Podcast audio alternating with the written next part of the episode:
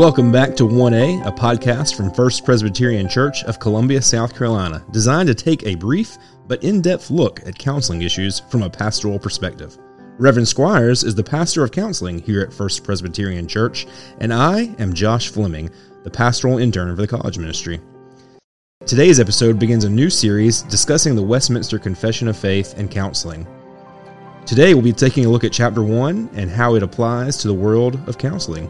If you have any comments or questions about our show, please don't hesitate to contact us. You can find all of our contact info on our website at firstprescolumbia.org or download the First Presbyterian Church app. We hope this ministry is a blessing to you and to those around you. Let's get to the conversation. Welcome back to 1A. It has been a while since we have recorded anything, and I am excited as we begin this new series. I'm joined today by two Joshes and a Mark. Josh Fleming, our pastoral intern in college. Fleming, thanks for being here. Oh, great to be here. Thank you for having me. A wonderful voice that most of you will recognize who left us last year but is returning, if only digitally. Josh Adair, Minister of Discipleship for First Pres in Hattiesburg. Adair, welcome back. Good to be back, Josh, and good to hear your voice as well. Man, good to hear your voice. And my new intern in biblical counseling, Mark Capper. Mark, thanks for being here. Hey, hey, thanks so much, Josh, for having me on with you guys. I'm uh, really looking forward to this. Okay, so speaking of the this, Josh Fleming, you had an idea for what you thought we might be able to pick off with this new series. Why don't you explain where we're going. Absolutely. As I was thinking about a content idea for 1A, one thing I know a lot of us who are in sort of the reformed evangelical circles, we, we really like our confessions, we like our uh, doctrinal standards, and we appreciate them maybe primarily as that, as doctrinal standards and summaries of theology. But I thought it might be fun and interesting to take a look at how something like the Westminster Confession of Faith speaks to us from a counseling standpoint and mm. how it might, in a sense, pastor us, even as it's exposing us to timeless truths of God's word. Yeah. So, yeah, that was sort of the idea. And I'm really excited to talk with you guys about it, learn some about it. And, you know, it, it's, it's one of those things that as we think about the Westminster standards, they're at this point several hundred years old.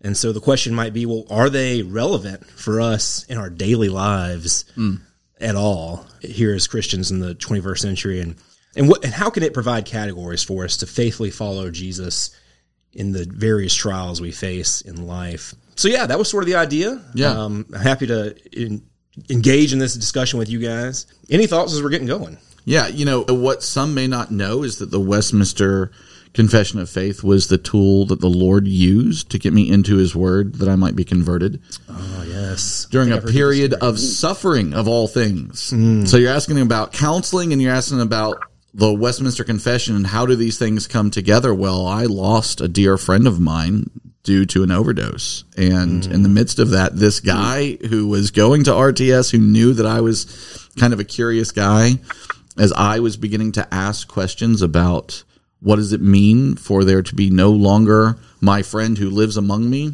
or among us? He gave me the Westminster Confession. Said, wow. I think I think you might be interested in this, right? Wow. Now, who does that? That yeah, seems like an interesting choice, right? Yeah. Who who does that? But it was actually mm. key for me, and it was key because it not only drove me into Scripture because I got the copy that had the scriptural proofs, right? So it wasn't just man's word. I was able to track with it how it aligned with what scripture purported itself to be. Mm. And no one had got me into scripture before. Mm. But it also gave me very good, clear, and helpful categories. Categories like providence. Mm. Where God is sovereign and He is in control over all of these things.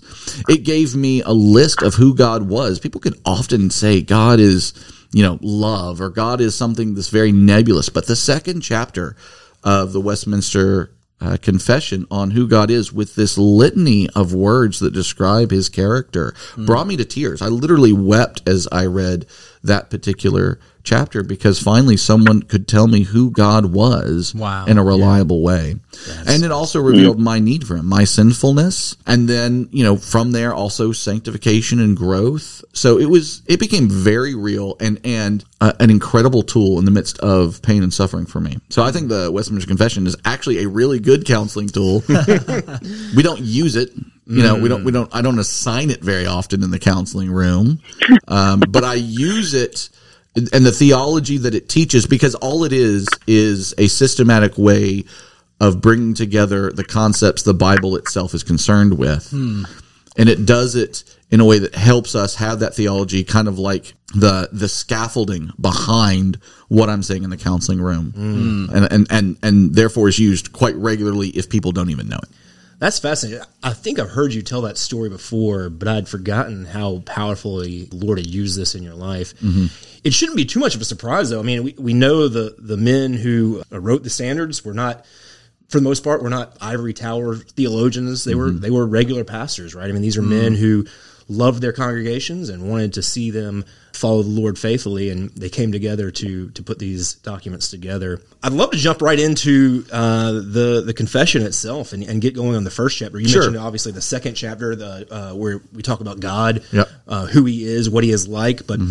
There's actually a chapter that comes before that in the Westminster Confession of Faith, and I'd like to think about that. Particularly, it's just interesting that there is this chapter concerning scripture that comes first. And, you know, here we are in the 21st century and we're considering a document, you know, written texts, revelation of God, you know, 2,000 years old and older, uh, going back to the Old Testament. And that's where the divines want us to start. They want us to consider uh, the truths of Scripture. And, and sometimes I think there are people in our society who would say it's almost laughable that we would look to a text, an ancient text, for any sort of guidance in our life. But that's where that's where the uh, the standards begin. Therefore, it pleased the Lord at sundry times and in diver, diverse manners to reveal Himself and to declare His will unto His church. What is the significance, you guys think, of the divine's beginning with Scripture? I I just think it's really important because it. I remember in the theology of the Westminster Standards class that we took with Derek, uh, his statement that essentially what they're doing here is they're starting with a quote from Hebrews that like Mm. all of all of Scripture uh, at various times and in sundry manners, like it is the Lord who revealed Himself to us because. What they were saying in this is that essentially it's impossible for us to actually know God unless He speaks to us Himself. Like there's this transcendent view of this God that stands behind reality itself, and unless He speaks to us, because of the state of our sin, the state of the fall in our sin, how we have so rejected Him, unless He's the one who actually begins to speak to us, it's impossible for us to really know Him. And I think this is something that our world kind of, when it talks about the absurdity of why would you look to an ancient document, uh, or even like why would you look to Scripture, our world almost acknowledges intrinsically the idea of the absurdity of God making Himself known our world also is desperate to hear and make himself known. And this is one of the reasons I love the standards is because they start with this sort of idea that unless God actually speaks to us, we can't really know him. Like he's mm. got to be the one to reveal himself to us. Mm. He's got to be the one to tell us what he's like.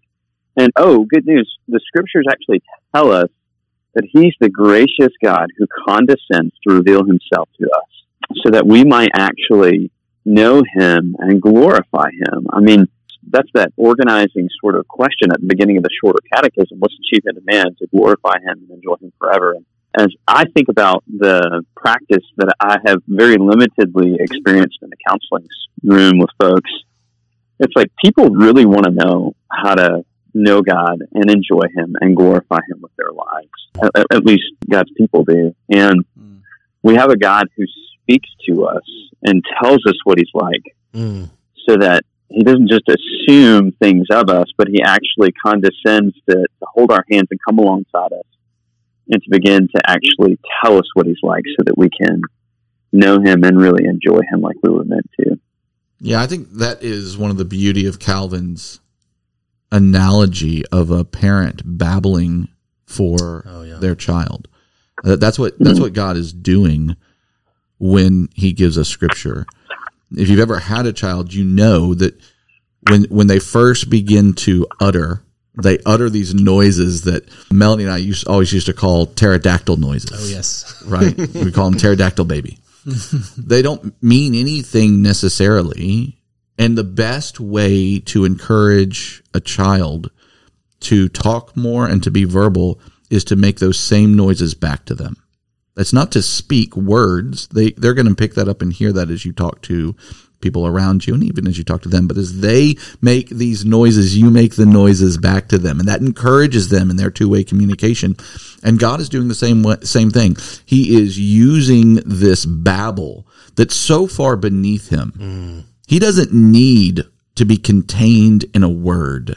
He doesn't need to be contained by language and grammar. And he is choosing to limit himself in that way in order that he might meet us where we are. That is a loving God That is right there. Yeah. I was going to say, for the person who's like in a counseling suite, who's asking, hey, can you help me make sense of my life? Like, apart from a loving God who actually enters into reality, like you have, you really just have like subjective experience that can hopefully make sense of what's going on in their life outside of a God who, I I remember Derek said, out- outside of a God who perforates reality. Like he Mhm. actually breaks into time and he comes and like tangibly walks among us in his son Christ, but then preserves the testimony of who that God, who Christ was in scripture Mm. so that we can know to the person who comes to us for help, who comes to us for counsel, who comes to us for wisdom, see, there is a wise way that you can live. There is a way that you can actually know this God. And so, That's exactly right. Is that the the two pieces that are most observable in the counseling room? One is that he loves enough to condescend, and the second is is that he is the one who orients all of reality. So when we're asking big Mm. questions like, "Why do I suffer?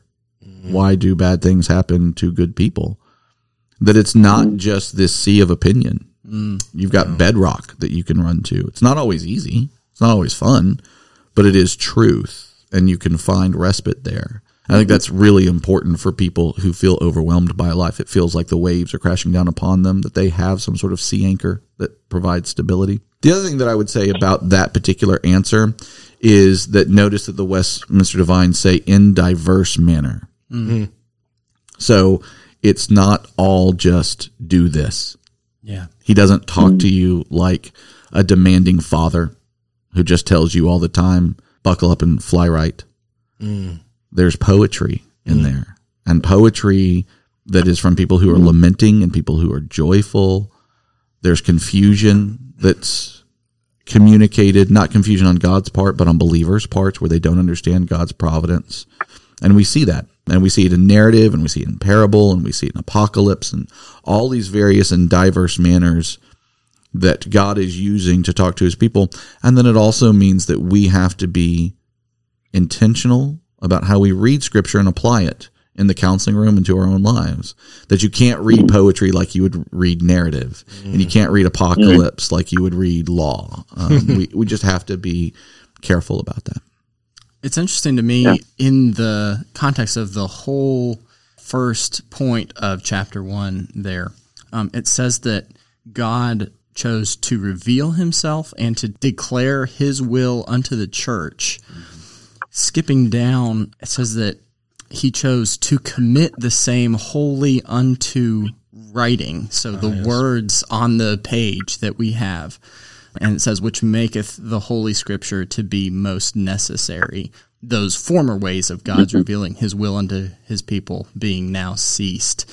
What I think isn't obvious, but is maybe latent in those words as well, is Jesus Christ as the ultimate revelation of God. That God reveals something of himself to us through his written word. But even in the scriptures, the human authors and the divine author of scripture speak of Jesus Christ as the embodied word of God.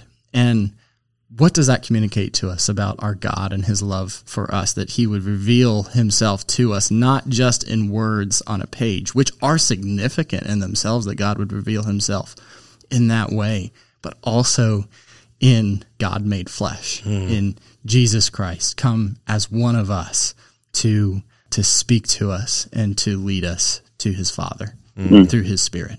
Um, what a um, a beautiful picture of who our God is. Amen. Yeah, that's a great point. Yeah, I think this also grants a lot of humility to the person who's doing counseling. Sometimes when some someone comes for wisdom to my office as a young pastor, I often think, what do I actually know that I can tell these people? Mm. Uh, what authority do I have to say this? Mm. um, and I don't know how God's truth always speaks to your suffering. And so, like, even these men who were writing this doctrine, uh, this body of doctrine, uh, to, to sort of distill scripture for us, they recognized there was a great humility that God, even in revealing these truths, th- there was a great humility they had to say, like, He's the person who actually has to uh, make clear to us, and He's the person that will make clear to us. Mm. Um, anyways, yeah. So No, that's that's great, Josh, and that that kind of segues into the next topic I'd like to discuss. Uh, you mentioned what authority do you have as as people come into your counseling office, and um, I want to talk a little bit about what the the divines wrote about the authority of the Holy Scripture. This is in uh, one point four. That's still in that first chapter, but the fourth point. They write that the authority of the Holy Scripture, for which it ought to be believed and obeyed, depends not upon the testimony of any man or church, but wholly upon God, who is truth itself, and is the author thereof. And therefore it is to be received because it is the word of God. And I, I guess my question now is how does this idea of authority and resting on God's word impact and collide with sort of this modern notion of human autonomy, of, of sort of self rule, self governance that we see so rampant in our society? What are your thoughts? I feel like I'm probably the person least equipped to answer that, but one thought that I have is I think it gives us a sense of peace. Hmm. That the authority isn't mine to hmm. tell you what to do, but we have words from God to give us wisdom and instruction for life that are authoritative, and we can point our people to the Lord and to the comfort of His Holy Spirit as they engage His Word for wisdom and insight into the various issues that they face from day to day. Hmm, that's good. Yeah, I think you're fighting an uphill battle in today's society hmm. because authority in and of itself is opposed to a postmodern worldview. Hmm, right. In in anything that's outside of oneself, the postmodern worldview would say that I am the authority on me, and there's no one else or nothing else that can be the authority on me. The more you lean into that, the more you end up anxious, afraid, sad, hopeless, uh, because we know our own limitations. We see our own mistakes. We see it live itself out in our vocations and in our relationships. And so to know that there is something that has authority and it's the it's the authority of a designer and creator that knows all mm. is a safe harbor. Yes. Now, again, in, in similar to what I said earlier about God's word, it's not always easy, right? Like Right, he, he right. breaks us Yeah. in ways with his word. He he mm. he says that the word is sharper than any two-edged knife, able to divide bone and marrow. And the reason that that analogy is used is because you can't divide bone and marrow. Mm. Like, like at least it mm. certainly not with the technology they had at the time. So it was able to do mm. that which isn't able to be done by human hands and human technology.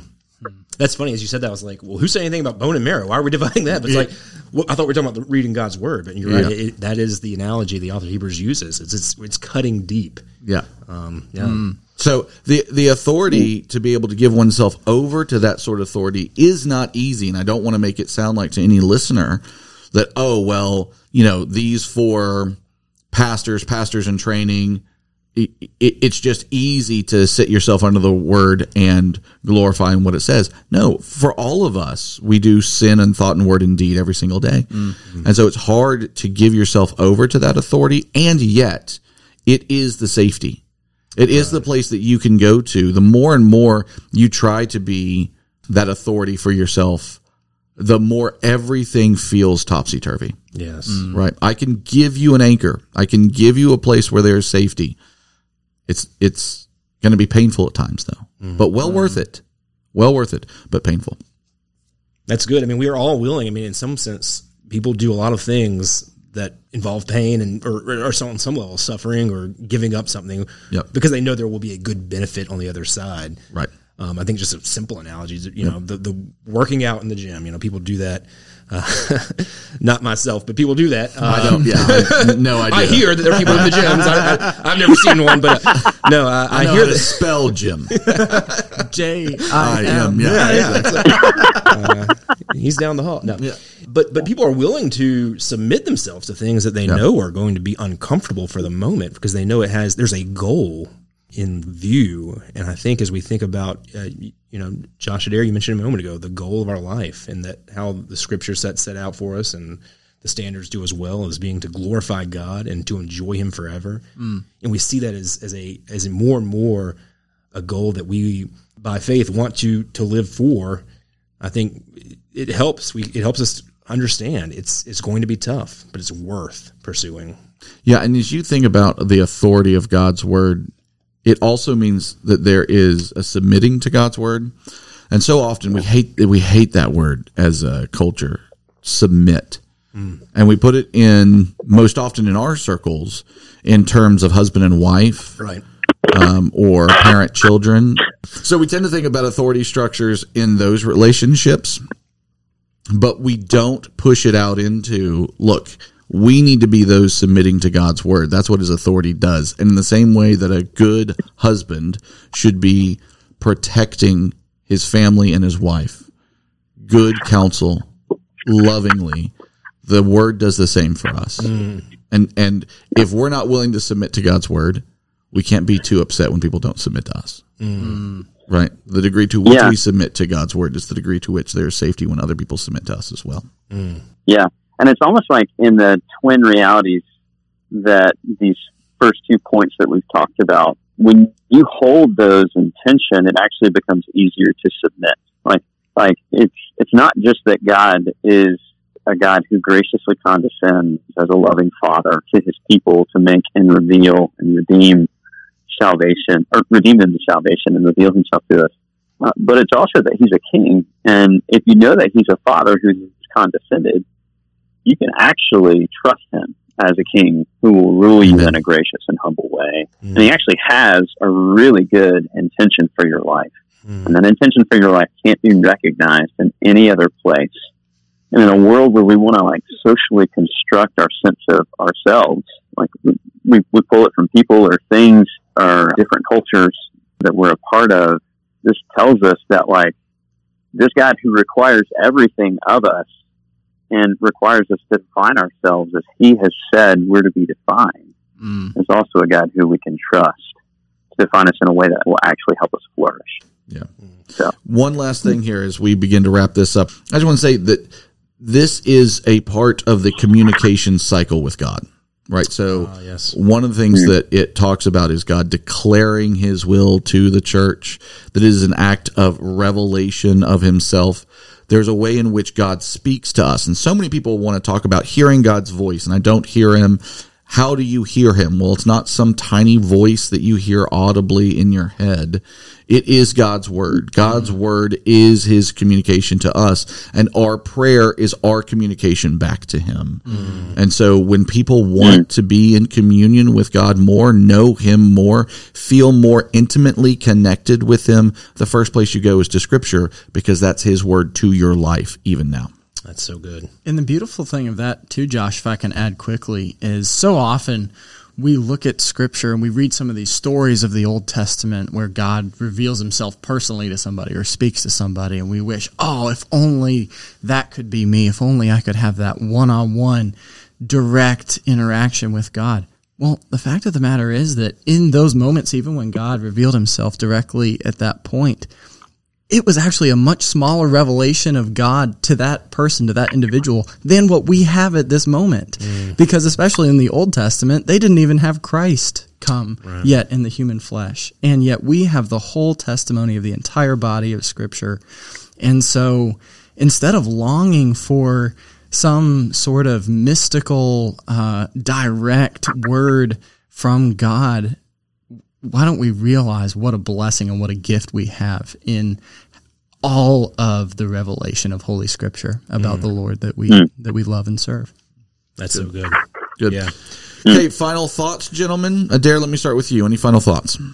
Yeah, I I just we talk about the significance of, of a worldview in the Reformed community and, and the consequences that our view of life in the world reaps in our everyday life. And that's one of the things I love about this body of doctrine is that it is something that helps us systematically consider who God is, who we are, and how we're meant to, to worship Him and glorify Him. And it, it sort of sets it, it really sets our anchor on on the scripture itself as a tool to help us understand what scripture says, but it puts together some of those consequences for us in a way that first understands God's character and then helps us to really live out of God's character in what He expects of us. Uh, that's really one of the reasons I love the, the confession is that it's, it just helps you put together those categories in a comprehensive way so that it builds on each other and you can actually hold together all of the consequences of what God might expect. Because He's a good Father who, yes, He's a King who requires everything from, of you, but He's a good Father who actually wants you to be able to walk with Him. And and the counseling suites, like people need to know that God really is more concerned about their suffering and about their confusion in some ways than they are, and that's why He's gone to such great lengths to reveal Himself. Mm. And so that's that's just super helpful. Sorry, that was a little long winded. No, you're good. Fleming, any final thoughts? No final thoughts other than to say thank you, gentlemen. Each of you, I've really enjoyed this. This was a lot of fun, and I hope our listeners have benefited from it as much as I have. Yeah, absolutely. Yeah, it's good. Um, my last thought for me, you know, as people think about theology and the Westminster Confession is a book of theology, and sometimes think of that as something high tower, uh, ivory tower rather, unapplicable to our daily lives. And I would say that theology should help us to know God more and love Him more. It might, or should hmm. rather, create in us a sense of loving God more, and therefore we should love our neighbors more. That's hmm. always the two directions hmm. of everything that Christ is trying to teach us in his word and by his word is that we would love him more and we would love those around us more. And I think the Westminster Confession helps us to do it if we're just reading it devotionally or if we're in a counseling room. So What's- I'm looking forward to this with Exactly. you guys. What's more applicable than that? loving right. God and loving uh, our neighbors. So yeah. Absolutely. Yeah. What are, I I had a quick question. What are we planning on covering next time for our listeners? I think we're going to pick up with sufficiency next time. So we'll talk about the sufficiency of Scripture. Sufficiency. And for any of those who know, like in, in biblical counseling terms, this is a big this is a big issue. So maybe we'll just maybe lay out some different views on what that is. How does the Westminster Confession historically think about it, and then why is that important in a hmm. counseling room? That's great. Wonderful. Can't I look wait. forward to it too, guys. All right, talk to you guys later. Thanks. All right. Thanks.